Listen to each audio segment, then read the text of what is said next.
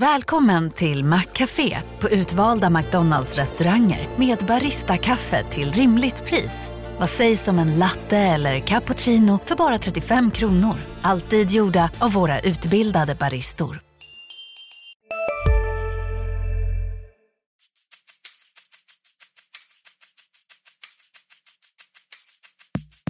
Skönt att komma ut och eh, bara lukta gräset. Så det, är, det är fotboll för mig.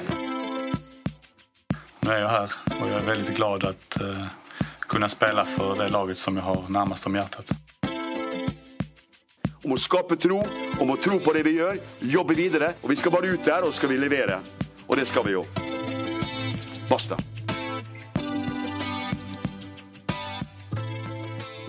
Välkomna tillbaka till MFF-podden. Det här är avsnitt nummer 274. Jag heter Fredrik Hedenskog och jag har sällskap av Fredrik Lindstrand in studio och Max Wiman eh, på distans.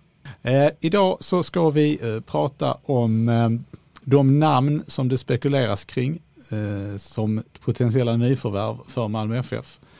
Eh, vi ska också titta lite på skadelistan och det allsvenska programmet det som finns tillgängligt nu. Men allra först så ska vi prata om det som är närmast förestående för Malmö FF, det vill säga spelet i Svenska Cupen som ju inleds eh, med match mot Geis till helgen. Och det jag vill veta från er är ju helt enkelt eh, vad ni är nyfikna på eh, från MFF i det här kuppspelet. Vad är det ni, vilka besked ni vill, eh, skulle vilja se från lag och eller spelare. Och då lämnar jag först ordet till eh, Max Wiman för detta. Ja, då kommer tankarna lite, alltså inte in i någon sorts viktighetsordning om man uttrycker det så. Men en punkt jag vill verkligen se i, både mot Gais och i, framöver i Svenska Cupen det är att eh, MFF inte fortsätter att släppa in mål på fasta situationer eh, på ett alldeles för enkelt sätt som vi såg en del av i fjol oavsett vad Jon Dahl Tomasson tog fram i sin statistik och vad vi fick se nere från, ner från Marbella eh, när de inte klarar bevakningen på en frispark mot eh, ryssarna. Eh, jag tycker det är jätteviktigt att eh, det är ju så här att Malmö möter ju många lag som är på pappret sämre och som eh, inte kommer ha så mycket boll, inte kommer ha så mycket chanser och de kommer att försöka ta vara på sina fasta situationer. Därför är denna delen otroligt viktig för Malmö FF tycker jag. Både i allsvenskan och Europaspelet. Fredrik, har du eh, något att tillägga i detta ämne? Nej men eh, defensiven är väl förstås, eh, den är väl alltid viktig men kanske framförallt nu efter de här två senaste säsongerna som innehållit lite mer insläppta mål bakåt och just att Milos har varit Milojevic har varit tydlig med att det finns saker att slipa på i, det defensiva och nu har han fått in eh, Chalush, Chalosh, eh, också. Eh, och det gäller ju att hitta rätt där direkt och, och sätta den backlinjen. Sen så blir det ju förstås spännande att se om man väljer en fyrbackslinje eller om man väljer en trebackslinje. De har ju pendlat mellan det här både i, i match och på träning. Den här veckan har jag sett två pass och de har liksom gnuggat olika på, på båda där. Och det, det handlar väl lite om vilka som är tillgängliga. Niklas Moisander har eh, eh inte tränat sedan de kom hem från Spanien. Jag vet inte vad det beror på. Eh, Malmö FF låter oss ju inte prata med tränaren efter de här två senaste passen, så, vilket har varit lite synd. Och eh, sen så får jag faktiskt skylla mig själv lite också, för efter, efter eh, vad var det, tisdagens pass så, så glömde jag helt enkelt av att fråga varför fråga Moisander. Det var massa annat som frågades om istället. Men eh, ja, det, det handlar väl om det, men som sagt, sätta den där defensiven. Eh, det var ju under våren som MFF släppte in mycket mål framför allt. Och där vill man kanske ha en mer trygghet när man går in i, i säsongen. Sen, sen så, det blir ju liksom det blir lite allmängiltigt när man säger att man ska hålla tätt bakåt och även vara vassa framåt. Men jag skulle nog även vilja se, och det, det var väl lite så förra om man jämför med kuppen förra året, eh, så handlar det om att faktiskt göra mål på chanserna man får. Att sätta in 1-0 tidigt på, på guys eh, här, så, och, och, så att man kan liksom få någon slags lite lugnare resa så att det inte börjar smyga fram eh, någon slags hjärnspöken och man börjar missa och man börjar tappa tvivel, börjar tvivla på vad man håller på med och så. För att den där eh, toppanfallaren finns ju fortfarande inte på plats eh, som MFF jagar. Och, och eh, ja, andra behöver kliva fram där och faktiskt göra mål på de chanserna som MFF kommer skapa. För det är det ju inget tvivel om att de kommer göra. Och guys, nu har man Guys hemma till skillnad från förra året och man hade dem borta. Och dessutom är Guys ett sämre lag i år än vad man var eh, vid den här tiden i fjol. Eh, med tanke på... De åkte ut superettan ska vi säga, vilket ju för sig säger någonting om MFFs cupprestation förra året. Det är absolut sant. Mm. Eh, med tanke på det eh, hål som ändå eh, finns i anfallet, vad säger du Max, vad är liksom viktigast här till att börja Är det att, att se till att hålla tätt bakåt eller att få lite fart framåt? Jag tänkte liksom egentligen haka ihop det här som Fredrik hakade ihop med mitt, jag tycker det, det som är väldigt, väldigt viktigt i den här situationen som MFF har hamnat i eller satt sig i vad det gäller anfallare, det är att någon av dem som, som faktiskt spelar forward där framme nu gör mål helt enkelt. Alltså, vi pratar om ett division 1-lag. Eh, om det nu är Berget som spelar där framme, ja då behöver han göra mål. Eh, Birmancevic behöver börja göra mål. Eh, Seydou är väl den som har gjort flest mål så här långt. Och han är ju inte riktigt en renodlad anfallare eh, på något sätt. Alltså, ska MFF hanka sig igenom kuppspelet med de, de spelare de har nu Eh, så måste någon som spelar anfallare börja göra mål helt enkelt. Jag tycker inte det räcker att säga att laget ska göra mål utan någon måste producera där framme. Och det, det, är väl egentligen, om du, som svar på din fråga, det är på sitt sätt faktiskt viktigare än defensiven eh, kan jag tycka. Det handlar ju mycket om det i det här skedet av säsongen, att ta chansen och visa framfötterna ännu mer. Eh, vid den här tiden förra året så lyfte ju Anders Christiansen fram de här eh, fyra unga spelarna som hade lyfts upp då, eh, bland annat Mubarak Nu och Sebastian Anassi som alltså det bästa han har sett sen Svanberg då, men kunde väl säga då med, med ett, ett år senare att den utvecklingen, eh, ja, den blir inte omedelbar i alla fall. Men nu, nu känns det som att den här säsongen för att den ska liksom kickstarta lite snabbare så behöver kanske Sebastian Anasse har ju verkligen blivit ett år bättre också. Det ser man ju på träningarna nu. Han tar ju för sig på ett helt annat sätt och är byggt på muskler och lite rappare i steget också tycker jag. Det, det var väl någonting förra året att han kunde vara lite så vad ska man säga, de första stegen var inte så explosiva som, som jag tycker att jag har sett det nu på träningarna. Han har dessutom ett, ett annat självförtroende på träningarna nu. än eh, vågar avsluta mer själv och börjar inte direkt blicka titta sig omkring vem skriker, vem vill ha bollen nu? För de finns ju alltid där. Liksom. Det gäller ju att, och, och liksom våga tro på sig själv och faktiskt ta de extra stegen med bollen om man, om man tycker att det är det bästa alternativet. Men eh, både Sergio och Nanasi det är ju de två unga där som kan få lite genombrott på riktigt. Även om Nanasi kanske man kan säga att han redan har fått det. Men verkligen slå sig in i startelvan genombrott sådär. Jag tänkte när vi eh, pratade om det här att, att det är eh, någon eller några som måste eh, kliva fram och göra mål. Så får åtminstone jag en känsla av att, att alltså det här att få Eh, rätt person på plats som eh, nummer nio, i brist på bättre uttryck, eh, känns ju oerhört ehm, relevant. Eftersom eh, de andra spelarna, poängspelarna runt omkring, kanske med undantag för Anders Christiansen, men alltså Rex och Berget och Birmancevic, de känns ju som, finns inte den, den givna, alltså eh, om inte nummer nio-rollen fungerar som den ska, så försvinner ju väldigt mycket av deras offensiva kompetens också. Håller ni med om detta? Ja, du kan ju lägga till, Adi Nalic har ju inte heller fungerat alltså, så att säga. Det är lika viktigt, han har ju ändå spelat ganska mycket. Absolut, jag mm. drog bara de namnen jag hade överst. Men vad, vad Nej, tror... det, det, det, här, det här är en, en avgörande punkt och om, om, ja, det är inte min tur, annars tänkte jag... Ja, men kör på. Nästa. Eh, jag, jag, känner så här att jag eh, tycker faktiskt man måste vara lite tuff också. Det, det, eh, jag tycker det är upp till bevis för MFF att, att visa att man vill vinna Svenska Cupen och gå igenom det här gruppspelet och göra tre bra matcher. Jag tycker det har glidit över under Tomasson till att ah, det var inte så viktigt på något sätt. Även om han faktiskt tog laget till en cupfinal, det ska vi inte glömma. Och det var ju oerhört nära att de vann Men i fjol var det liksom sådär lite slätstruket och det här är inte så viktigt. Och jag, jag tror inte att det är rätt inställning från Malmö FF. Jag vill, jag vill se dem... Eh, jag vill se en, en, en vinnarskalle redan nu. Men och jag vet att jag har gett uttryck för den här tanken tidigare, men kan inte den slätstrukenheten i kuppen ändå ha haft lite att göra med det faktum att de spelade kvar i Europa i februari? Fast det var inte i, i fjol. Nej, det var det ju inte. Nej. Nej, Nej. Det var så det kan inte ha haft med det att göra. När de spelade i Europa så gick de faktiskt till final 2020. så ja, det kanske är så att det är, om man, om man ska titta tillbaka till tiden och hitta någon slags eh, sån lite tramsig statistisk eh, sak att hänga upp det på så är det ju att MFFs eh, marschtakt de senaste åren har ju varit final ut i gruppspelet eller kval, final ut i gruppspelet eller kval ända sedan eh, 2015. Så det, borde, det är upplagt för final. Ja, jag tänker att supportrarna hade kunnat leva med den varannan års om det hade varit eh, seger.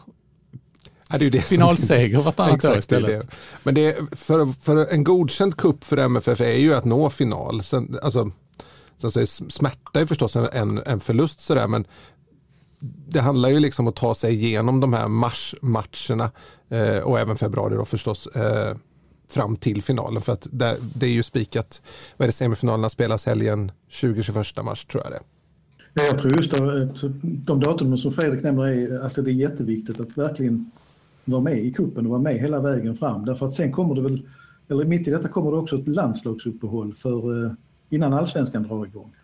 Eh, och som sagt, jag tror det, med tanke på hur vårprogrammet ser ut också som vi ska prata mer om sen så så tror jag det är jätteviktigt att Malmö FF är med från början här och liksom gör en rivstart även i allsvenskan. Och för att lyckas där så, så tror jag det faktiskt fortfarande är jätteviktigt att, att man presterar bra i kuppen och är uppe i varv och visar vinnarmentalitet hela vägen fram. För det blir som sagt ett break mellan kuppen och allsvenskan också. Fredrik, eh, om du då får chansen att eh, ta upp något helt, något helt annat, vill du göra det? För kuppen? Nej, jag tänkte av, av de här punkterna kring MFF. Har du något kvar? Nej, det, det, har jag väl inte. Alltså, någonstans är väl kuppen. Eh, jag har väl inga speciella personliga önskemål sådär, men det är väl det som MFF måste visa speciellt efter förra årets fadäs är ju bara att gå in och, och liksom stöka undan det här gruppspelet som, är, som man ju ska göra. Liksom att visa att man ja, har ångan uppe och är hungriga. Jag tror hunger är, är framförallt viktigt. Att liksom när man ändå är van vid mycket framgång på, på senare tid så att visa att man är på hugget direkt, att det inte är någon som slappnar av. Och jag tror att tränarbytet kan säkert ha viss positiv effekt för MFF i den aspekten just att det är många som vill visa upp sig och vara igång direkt från start. Det går liksom inte att vila de första veckorna på försäsongen med en ny tränare, liksom, för då är det risk att man hamnar en bit bak i ledet. Har du några, någon eh, sista punkt att tillägga, Max? jag tror vi har berört alla punkterna om jag ska vara ärlig, eh, faktiskt. Ja. Då tänker jag att vi ska gå över till att prata om eh, det som vi till viss del redan har berört, nämligen potentiella nyförvärv i Malmö FF. Och det har ju eh, den senaste veckan framförallt pratats om eh, Dennis Hadzikadunic och eh, även Isak Kiese Thelin i olika medier. Och då är ju frågan om det är troligt att en av dessa ansluter till MFF, eller båda två, eller ingen alls. Var, hur ligger landet? All, alla de alternativen är ju tänkbara. Skulle man kunna det är därför säga. det är en så himla bra fråga. Ja, precis. Nej, men eh, Milos Milojevic är ju, har ju varit eh, ur ett eh, journalistisk synvinkel eh, härligt frispråkig med att MFF behöver och få in kanske då framför allt en anfallare. Eh, en nia då och kanske vi ska förtydliga vad vi menar med en nia så är det ju den här Colak eller Kestelin-rollen, alltså den spetsen i anfallet. Och i, i MFFs fall har det ju varit en ganska storvuxen spelare. Man kan ju välja lite olika där. Vissa vill ju ha en mer spjutspetsig, löpstark spelare. Men eh, MFF har ju, helst vill man väl ha någon som kan funka som båda då, men kanske MFF dragit lite mer åt target-hållet där och haft speeden på kanterna. Eh, så, men, men, med det sagt så behövs ju en mittback också. Man är ju fortfarande en mittback kort om man, om man tittar på, på transferfönstret. Då. Om man skulle, eh, om vi tar eh, Kiese till att börja med. Max, hur många gånger kan man eh, komma tillbaka till en klubb innan det blir för många gånger? Man kan ju komma tillbaka många gånger i och för sig. Molins har ju kommit tillbaka flera gånger. Eh, nej, men jag tänker så här, först och främst tycker jag det är intressant eh, när Fredrik intervjuade Milos om det här eh, så tyckte jag att man kunde läsa ganska tydligt att ja, de är aktuella båda två. Så som han uttryckte det. Det överraskar lite grann i MFF-led. Det är lite, nästan som på Hareides tid. Eh, att han säger lite mer än, än vad citatet i sig själv innebär. Alltså det, det är ganska tydligt, tydligt att det här är inte hittepå i något av fallen utan det finns någon sorts diskussion. Och det kan jag tycka är spännande.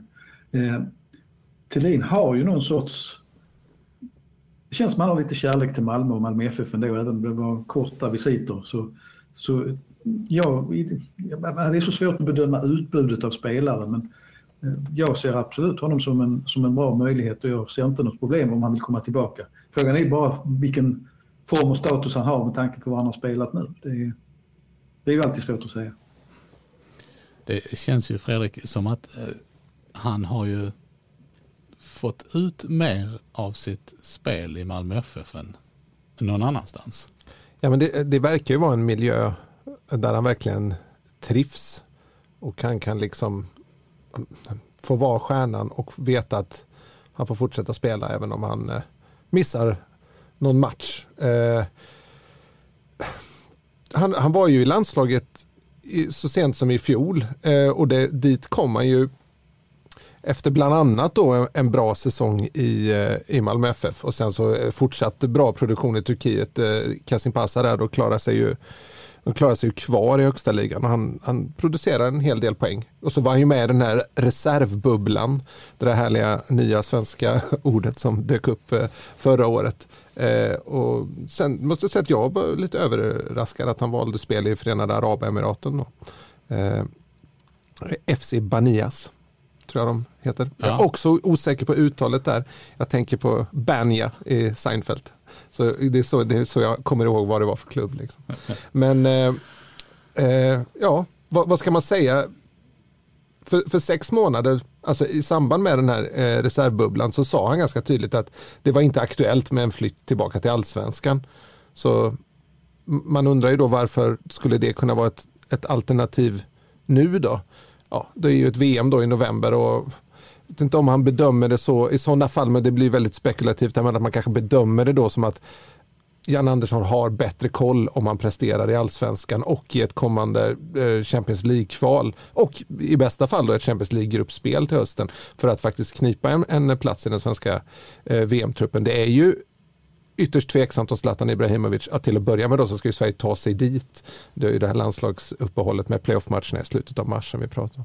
Men eh, om Sverige tar sig dit så, så Zlatan är ju tveksam och då är ju Kristelin en möjlig Eh, spelartyp och kunna, ja, ska, ska inte jämföra honom med Zlatan så, men att eh, liksom, den typen av spelare tickar ju av några av, dem, av samma boxar i alla fall. En osäkerhet jag kan känna runt Thelin är ju möjligtvis just det här flyttandet. Alltså, jag förstår med största respekt att det handlar om väldigt stora pengar, inte minst om man flyttar till Förenade Arabemiraten. Men, men liksom, han, han har nog cashat in ganska bra på att eh, ha många olika kontrakt och varit på flera olika ställen. Och, Eh, jag tänker tillbaka på din fråga Fredrik, så, så egentligen är det så här att eh, flyttar han tillbaka till Malmö nu, då är det väl dags att visa liksom att, att han vill vara här en längre period. Eh, för att han börjar komma upp i åren och kan eh, Malmö FF behöver också skapa någon sorts stabilitet i sitt, runt sitt lag. Ja, det, det, blir ju det blir ju kämpigt för klubben att hamna i den här situationen varje försäsong, att man står utanför, utan en stjärnanfallare och sådär. Det blir lite kämpigt. Sen så, Thelin har ju kontrakt till eh, 2024 då, eh, alltså till och med 2024, så att han lär inte bli billig att lösa. Eh, så det blir spännande att, att se hur, hur mycket dels vad, vad, vad de vill ha då i Förenade Arabemiraten och, och sen vad hans personliga avtal är. Han lär väl vilja ha det hyggligt där också och sen en, en bra lön där så att det blir en, det blir en stor affär. Ehm, men sett, sett till liksom hur, hur marknaden ser ut och att det är så tydligt att MFF verkligen måste ha den här typen av spelare så, så kommer de ju också behöva ja, lätta på lädret här. Mm. Ja, MFF behöver ju också värdera eh, vad, vad, liksom, vad det är värt att slippa stå i den här situationen igen nästa år. Eh, det får man ju också ta med i, i Mm. beräkningen på något sätt. Då, då, för om man nu diskuterar Anne Thelin så måste man ju ha med det här i snacket på något sätt. Sen tror jag tyvärr också att vi, det blir ju lätt att eh, allting far iväg till att eh, orealism också vad det gäller att få in. Alltså, Malmö FF kan inte shoppa på högsta hyllan, det är inte ett näst högsta, kanske inte ens på den... Alltså man, man är ganska långt ner fortfarande. Inne på lagret. det gäller- Hämta själv. Typ så, Ikeas lager. Eh, nej, men jag tänker nu, nu har det plötsligt figurerat Sa- Saddam, Sama, Saman Ghoddos namn. Eh, som Malmökille, ja visst det låter jättebra men han, han, han, för två veckor sedan startade han i Premier League, han hoppade in, tror jag nu senast igen. Eh, alltså det, det finns ju liksom inte riktigt någon realism i det resonemanget enligt min sätt, mitt sätt att se på saken utan alltså det, det är lite för mycket drömmar kanske än, än eh, så det, det, det är inte så lätt naturligtvis att hitta den här spelaren och framförallt anfallare. Jag tror att det är lättare att hitta försvarare och mittfältspelare än, än, än riktigt duktiga målgörare för de är ju naturligtvis väldigt attraktiva i alla lag. Så är det. Eh, det som MFFs lilla fördel just nu då är, är ju att man har en stark internationell lyskraft, eller relativt stark internationell lyskraft i alla fall om man jämför med många andra länd, eh, lag vars fönster fortfarande är öppna. Och just det som du säger att, att man faktiskt fortfarande kan gå dit och att många, det- många affärer som aldrig riktigt blev av i slutet av januari kan ju istället bli bli av nu då eh, och T- Kristelin kanske är en sån då. Eh, vi ska väl säga att de uppgifterna kommer från Expressen, just Kristelin och eh, Expressen nämner ju också de här eh, två andra spelare då som MFF eh, inom situation ska vara aktuella för MFF. Det är lite oklart vad det egentligen betyder men vet om Berisha är en av dem, spelade Viking Stavanger i Norge. Milan Pavkov en annan som spelar i Röda Stjärnan. Och, eh, ja, Ja, Ja. Ska vi, ska vi bara dra dem lite fort eller? Vilka det är. De är lite spännande. De, om man tittar på Kestelin och Colak så är de ju ganska, om man tittar deras två, vardera år i MFF så är de ganska snarlika i, i stort sett alla parametrar. Eh, Colak lite löpstarkare, Kestelin lite bättre i luften men man får ut ungefär, ungefär samma både målmässigt och eh, skapar chanser för andra. Och, och, så, så där är ju det är ju jämförbart då. Som vet om Berisha har en storebror som är mer känd som heter Vallon i förnamn. Många kanske har koll på honom. Han är faktiskt född i Malmö. Inte Veton, då, eller inte Veton utan Vallon som är storebror. Eh, föräldrarna från Kosovo. Han spelade i Salzburg båda gångerna MFF slog ut dem 2014 och 2015 och sen Lazio och Rems. Ska vi inte prata om honom, men eh, vet, Veton, eh, vad ska man säga, hårt jobbande anfallare som eh, öste in mål för Viking då i, i två sessioner. Och, han, de köpte faktiskt honom från Brann för eh, 6 miljoner, 6 norska miljoner då. Och de vill, det är väl pengar som de vill ha mycket mer utav om MFF ska lösa honom också kontrakt i 2024, däremot sommaren 2024 då, för de har ju också eh, vår höstligare. Eh, ja, han har lite ut, utland så har han varit i Greuther Fürth och eh, Rapid Wien utan att liksom direkt övertyga där. Eh, 22 Har du också valt att bli egen? Då är det viktigt att skaffa en bra företagsförsäkring. Hos oss är alla småföretag stora och inga frågor för små. Swedeas företagsförsäkring är anpassad för mindre företag och täcker även sånt som din hemförsäkring inte täcker. Gå in på swedea.se företag och jämför själv. Hej, Synoptik här. Hos oss får du hjälp med att ta hand om din ögonhälsa. Med vår synundersökning kan vi upptäcka både synförändringar och tecken på vanliga ögonsjukdomar. Tid på synoptik.se. mål och sex assist i norska elitserien i fjol. Det är ju jäkligt bra. Han var faktiskt med i norska Norska landslagets en VM-kvalsamling här i, i höstas. Inte den senaste dock, så han verkar ha halkat ur där igen. Eh, det finns ju en kille som heter Håland där som säkert var tillbaka i laget. Jag tror att han var skadad mellan, mellansamlingen där. Eh, det som talar emot där är att han faktiskt bara är 175 cm lång. Så att där är ju inte den här storvuxna targetanfallaren som MFF eh, le- letar efter.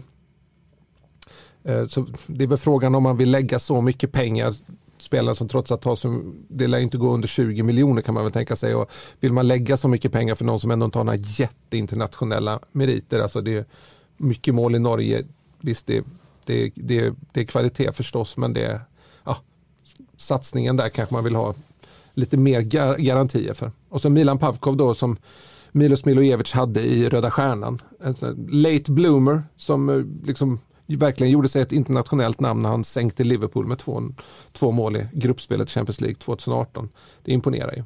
193 centimeter, startar oftast i Röda Stjärnan men inte alltid. Också kontraktet 2024 och lär ju också bli dyr. Sen kan man ju också fråga sig varför skulle ändå en så pass internationellt erkänd forward gå till Sverige? Det känns som att det skulle kunna finnas andra alternativ där för honom. Men visst, han kanske lockas av Milos, Milos Milojevic där. Även om man känner att kanske att den flytten hade varit rimligare om han var sådär 21 eller 22 eller något i den stilen. Nu är han, eh, om jag inte minns fel, 28, 29 sådär. Så, ja. Ja. Mm, något sånt. Ja. Eh, det låter ju eh, som att eh, profilen där stämmer bättre överens. Ja, om MFF vill ha de här stora targetfigurerna som man, verkligen, som man verkar ju vilja ha det så, så är ju Pavkov eller Kistelin och, Kistelin och kanske de som man väljer mellan. Och hade, om man får leka sportchef själv ett tag där så kanske man hade valt det mer säkra alternativet i, i, i Kiese även om man kanske har en större potential med Pavkov det är, väl, det är svårt att säga. Jag har inte sett honom så mycket i match efter match. Jag har inte följt Röda Stjärnan på det viset. Det, det, det, och, och, och, på samma sätt är det också ett det är ju en gambling för sportchefen också. Liksom. Man måste ju ta ett beslut och, och, verkligen köra på det. Det kommer ju bli en stor affär och det känns det som med den här anfallsvärvningen och större än vad de har gjort tidigare. Då känns det väl kanske som att MFF har bättre koll på Dennis Hadzikadunic, även om han ju faktiskt har spelat väldigt lite A-lagsfotboll i Malmö FF. Max? Jo, nej, men, eh, absolut, de har ju koll på honom från ungdomsåren och sen spelar han ju i Trelleborg. Eh, det var väl kanske, jag tillhörde ju de som inte kunde se den här utvecklingen som han har fått, men det är fantastiskt. Eh, då ser man vad en flytt till rätt miljö kan betyda när han stack utomlands till, till Ryssland så blev det lysande och nu har han liksom etablerat sig även i Bosniens landslag. Sen verkar det ju vara väldigt kaotiskt i Rostov så det är inte så konstigt att han vill därifrån. Eh, och det finns ju inte så många andra alternativ just nu eftersom vi har pratat om att fönstren är stängda. Så att, eh, eh och som spelartyp så känns det väl liksom som han kan ersätta Anel i många stycken även om jag håller Anel som en ännu bättre spelare.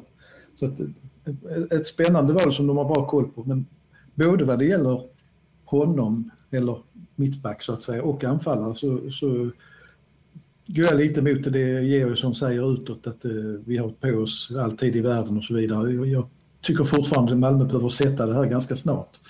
Eh, så förstår jag också problemen och hindren på vägen. Men, men eh, någonstans så, med utgångspunkt från det jag sagt och jag tycker att kuppen är viktig och att det är viktigt att få ihop ett vinnande lag direkt så tycker jag att de här värvningarna behöver komma in nu. Att de behöver ju få in en mittback av den anledningen. Dels eh, Moisanders skadehistorik men också för att kunna spela med en trebackslinje. Eh, som vi var inne lite på, behöver man det. Och sen också för att kunna hålla kvaliteten på träningar behöver man ju ha många mittbackar uppe för att det, det, är liksom, det, är en, det, det, är något som man inte pratar så mycket om, att man har ett bra lag så får man ju också bättre träningar och öka konkurrensen. Sen kommer ju folk bli missnöjda och sådär, men det är ju ingenting som, det är ju en situation som är i vilken klubb du egentligen är i var, var som helst. Eh, så att en, en cementerad startelva är ju heller inte är liksom attraktivt för en toppklubb. Eh, sen kan det bli en situation där Anel Ahmedhodzic kommer tillbaka i sommaren och det blir väldigt mycket mittbackar, men eh, i sådana fall så jag skulle nästan kunna tro att han bara är hemma och vänder i sådana fall. Eh, handel. Men det, det, det, får vi se då. Det är lite intressant med Hadzikadunic varför han missades. Det var lite har det väl med Ove Rössler att göra som tog över den sommaren. Ungefär i samma veva som Hadzikadunic sålde. Det var inte så att han eh, kom till MFF för att, för att bygga långsiktigt med ungdomar och det var väl i slutändan därför han även fick, fick lämna. Men det, det var inte så att MFFs backsituation var speciellt tjock sommaren 2018. Det var Rasmus Bengtsson och Lasse Nilsen och Frans Brorsson egentligen som var de enda renodlade eh, mittbackarna där. Eh, I viss mån kan jag, kanske Berang Safari även kunde ta det, den rollen då, framförallt i en trebackslinje. Men att, att, att, han, att han gled mellan fingrarna där eh, är lite märkligt ändå. Det är ju säkert något som klubben har, har ångrat med facit i, i hand. Det kan man ju tänka sig. Det är ju sånt som händer. Eh, eftersom vi pratar en hel del om eh, ekonomi i det här sammanhanget, det är eh, oundvikligt. Hur skulle en sån övergång lösas? Det handlar om lån i första hand i så fall. Vad jag har förstått. Ja, det är väl sagt ett ettårigt lån med köpoption då. Enligt Expressen. Och ja. De, det, Rostov är ju vad man brukar kalla för en säljande klubb. Alltså de köper in talanger. Eh, det, det, det, i, I klubben finns ju eh, vad heter han, Pontus Almqvist eh, och eh, Armin Gigovic, Gigovic då, från HIF. Det är ju liksom de köper in den typen av spelare, unga lovande och så ska de få bra betalt för dem sen. Det är väl liksom det, den klubbens idé. Så att det vore ju liksom konstigt om de skulle släppa Hadzikadunic för, för, för väldigt billigt. Så jag tror också att det blir en ganska stor affär för MFF i sådana fall. Men sen, sen, kan jag också känna att det någonstans är ju det här en typ av affär MFF måste börja göra så småningom om man ska ta nästa kliv. Då får man ju satsa på Hadzikadunic och sen sälja för att ha självförtroendet av att låta honom lyfta och sen sälja honom för ännu dyrare igen. Det är så lite, lite FCK-style på något sätt att man gör så. Man, man satsar för att, för att vinna mer i slutändan. Då. Sen så just i det här fallet blir det ju lite ironiskt i och med att det är en spelare man, man släppte iväg alldeles för billigt en gång i tiden. Själva då, liksom, det väl, strategin ska inte vara att man ska köpa tillbaka egna talanger. Nej, det blir ju lite, det blir inte hållbart i längden. Nej. Finns det några alternativ sådär som, som eh, det har diskuterats på backsidan? Det finns väl en del allsvenska spelare. Eh, Baffo har ju har ju vars agent i alla fall varit ute och sagt att flera alls, allsvenska toppklubbar är intresserade av. Det får man ju ta för vad det är, men var ju trots allt en del i HBKs eh, väldigt eh, gedigna backlinje i fjol. Så ända, man ju... ända fram till den andra kvalmatchen. Ja, Sen vet man ju inte hur mycket det berodde på, på Ante Johansson eller på de andra, men ja, det, det är ju en, en, en truppspelare i allsvenskan, absolut. Eh, som säkert inte skulle vara jättedyr att, att lösa. Sen tycker jag Marcus Danielsson kittlar förstås, som är, åkte ur högsta ligan i Kina. Då. Men han har ett år kvar på kontraktet där. Men det, är ju, det hade varit en häftig värvning och framförallt lite så norpa honom från Djurgården som liksom lite tycker att det är deras spelare kan jag tänka mig. Men eh, får de chansen att hugga på Hadzikadunic så tycker jag att det, är en, det har varit en häftig affär och kul affär. Också att det kommer en ung Malmökille in i laget. Tror jag, eh, eh, man ska inte underskatta den effekten heller, liksom att man får den lokala förankringen i laget, att den bibehålls. Eh, det är något som folk verkligen gillar och kan känna liksom en stor entusiasm för. Eh, och det, det, kan ju också vara, man, man, undrar ju då, det var inte så länge sedan Hadzikadunic hade liksom intresse från både Premier League och, och Serie A. Eh, och han har väl i och för sig varit på bänken en del nu den senaste säsongen här, men kanske helt enkelt är så att tajmingen är rätt just nu. Han har hamnat lite utanför och han vill kanske ha en nystart. Det, jag, kan, jag kan tänka mig att det är mycket som spelar in. Dels ekonomiska situationen i Rostov som verkar vara lite skakig då, men också i hela utrikes eh, säkerhetsläget i Ryssland. Det är kanske inget ställe man vill vara just nu på. Man vill kanske ja, hem, ta något, en trygg säsong eller två och sen liksom ett nytt, nytt Europaäventyr. Och hade det varit några månader tidigare så kanske han hade hamnat någon annanstans i Europa men nu är Sverige har plötsligt seglat upp som ett intressant alternativ. Ibland så är ju, man ska ju ha lite, lite flyt och lite timing som, som köpande klubb också. Det kanske är just det som är läget för MFF. Man kan ju tillägga där då, när man, pratar, förlåt, när man pratar om situationen i Ryssland att eh, Rostov ligger ju strax öster om Ukraina. Eh, verkligen i den eh, eh heta zonen eller vad man ska kalla det. Jag avbröt jag dig Max, förlåt. Ja, det här med miljö ska man inte förringa. Alltså det, är, det är unga killar vi pratar om. Det, det, det, pengar är inte allt heller, utan det handlar om att vara socialt. Och det, vet vi ju inte i fallet med Isak Kiese heller. Det kanske inte är så roligt borta i Förenade Arabemiraten. Alltså det, det, det, finns ju sådana aspekter att ta hänsyn till och det är kanske det som kan vara Malmös möjlighet att gentemot spelarna. Sen hänger det ju på vad klubbarna säger. Detta om eh, potentiella nyförvärv. Eh, vi går över till att prata om skadeläget i truppen. För det kändes ju som att efter eh, hemkomsten från Spanien så var den här skadelistan ganska lång med tanke på att det är februari.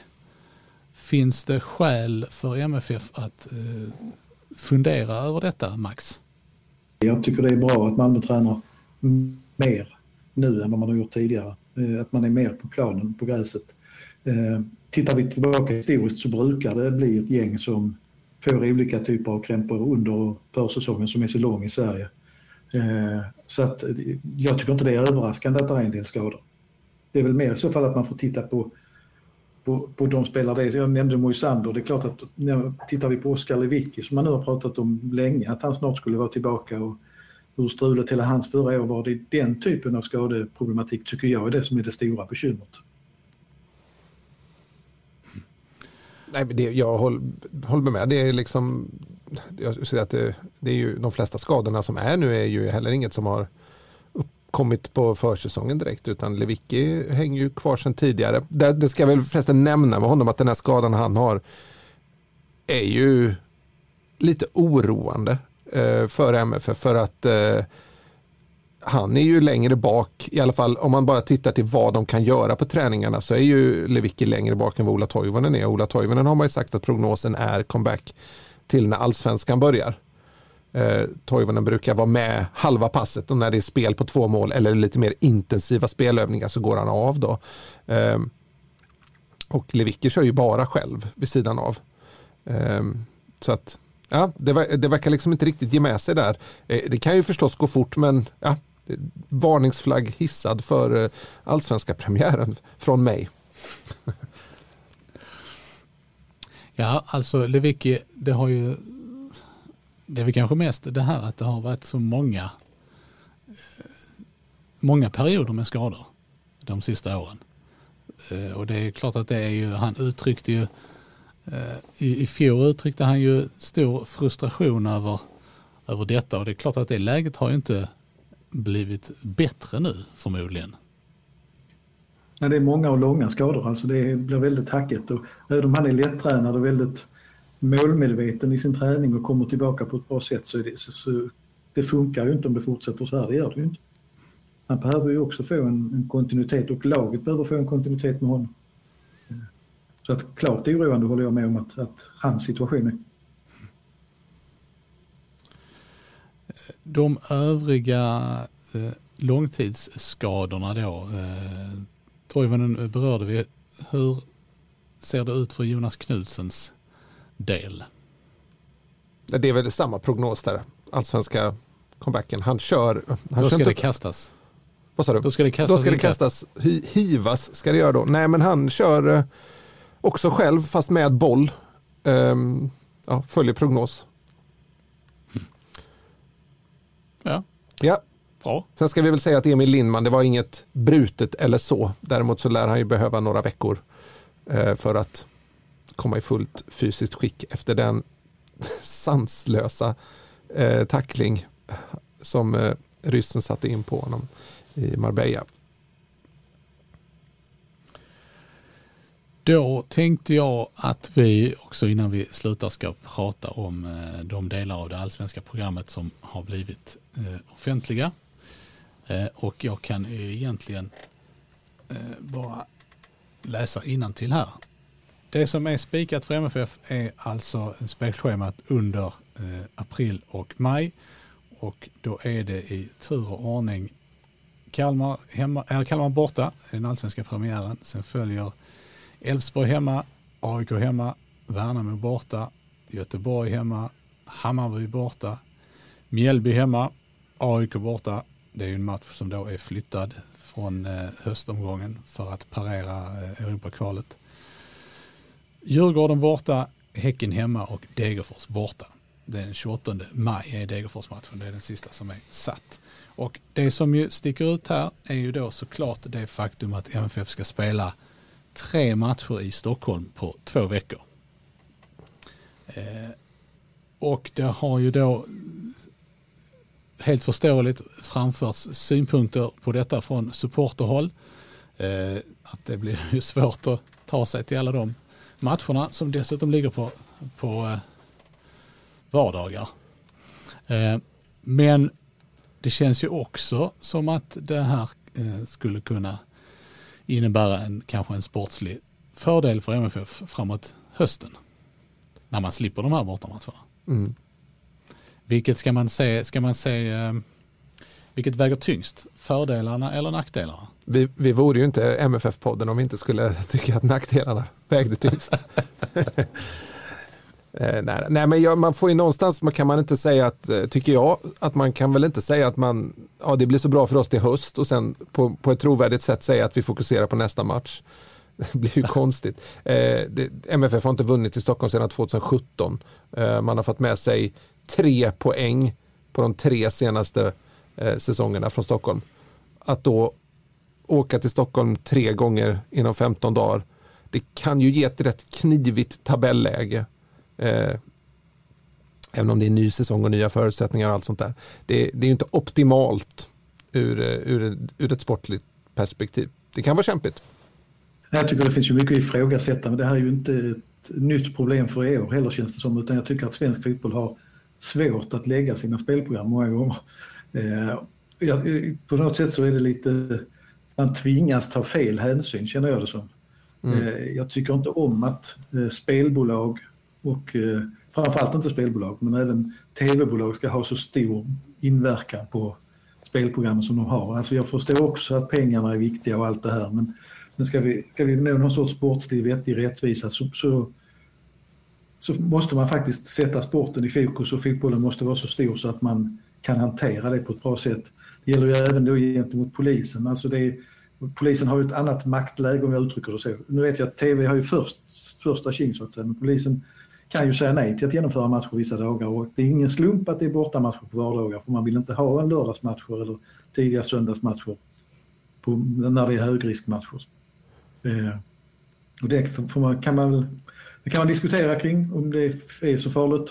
Eh, men jag tror att man måste hitta något system så att man liksom hittar en, en, en, att, att sporten är viktigare än allting annat runt omkring.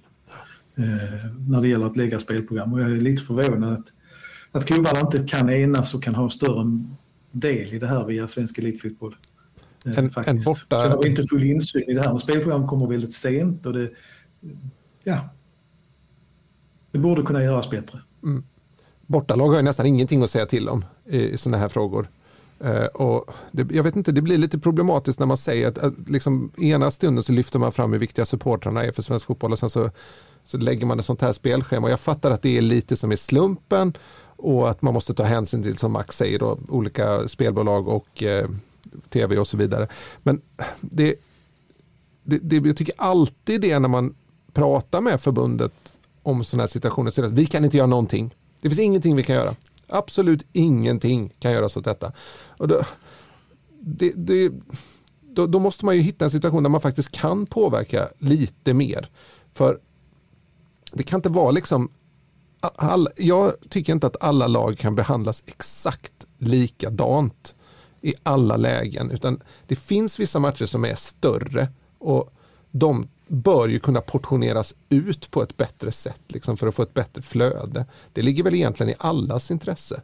Sen fattar jag också att det blir en dominoeffekt om man plockar bort någon match här och då faller många andra där och så vidare. Men, ja, det, ja, men det, det känns ju verk, verkligen som en dålig ursäkt. Mm. Alltså jag tänker att antingen, vilket man får hoppas, så har de lagt ner mycket tid på att skapa det här allsvenska spelprogrammet. Om man då börjar flytta någon match och får en dominoeffekt så att man får lägga ytterligare lite tid, då är det väl värt det. Eller så är det så att man gör det här med en knapptryckning och sen så vill man inte ha något, något merarbete med det. Och då blir dominoeffekten jättejobbig. Men då har man ju å andra sidan inte lagt ner så mycket tid på det så att då kanske man har tid att göra det. Ja, det bara känns så, liksom, eh, det känns som att det är eh, det är liksom lite grann eh, den här dominoeffekten blir som någon slags, någon slags eh, moms på spelprogrammet som man försöker slippa undan. Mm. Nej, men det är någonting i... Eh, alltså, när man säger att man inte kan påverka någonting men samtidigt skyller på slumpen. Eh, man får kanske ta bort den här slumpgeneratorn och den renodlade lottningen som då är väldigt hederligt svenskt. Som jag vet inte i vilken grad man faktiskt följer den i slutändan. Men, men eh, man får kanske bygga ett spelprogram på ett helt annat sätt. Eh, och, och, är det någon faktor man kan påverka så är det väl slumpen i så fall.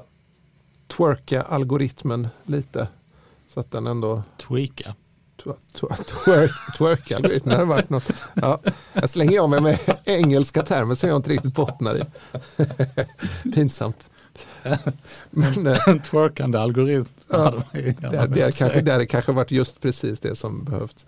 Um, Ja, nej men klubbarna ska helt klart ha mer att säga till om. Det, för nu är det ju som att det är som att det är Malmös eget ansvar att se till att deras supportrar får ett drägligt schema. Jag menar det, det är att lägga mycket på en klubb som har mycket att ta och, och liksom hanteras som det är. Och jag tycker att det måste väl ligga i, i, i liksom, eh, Svenska Elitfotbolls och förbundets på, på, deras bord att se till att supportrarna får det så lätt som möjligt. Herregud, sporten är ju ingenting utan supportrarna.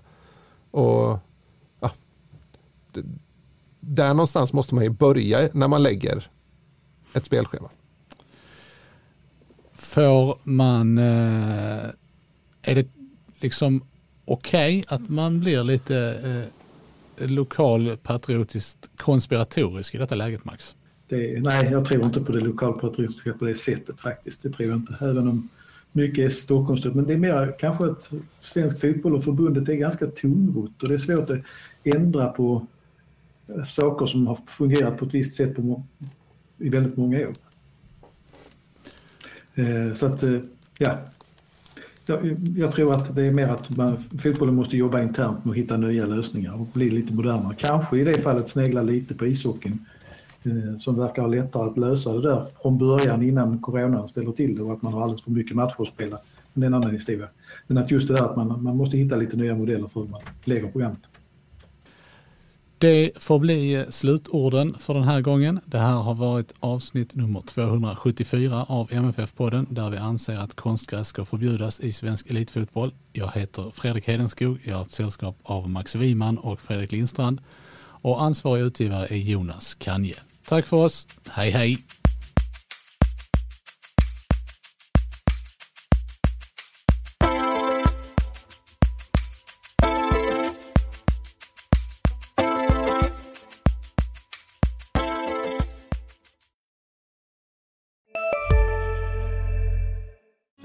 hej! Susanne Axel här. När du gör som jag och listar dig på en av Krys vårdcentraler får du en fast läkarkontakt som kan din sjukdomshistoria. Du får träffa erfarna specialister, tillgång till lättakuten och så kan du chatta med vårdpersonalen. Så gör ditt viktigaste val idag, lista dig hos Kry. Ni är med om det största och det största är den minsta. Ni minns de första ögonblicken och den där blicken gör er starkare. Så starka att ni är ömtåliga. Men hittar trygghet i Sveriges populäraste barnförsäkring. Trygg Hansa. Trygghet för livet.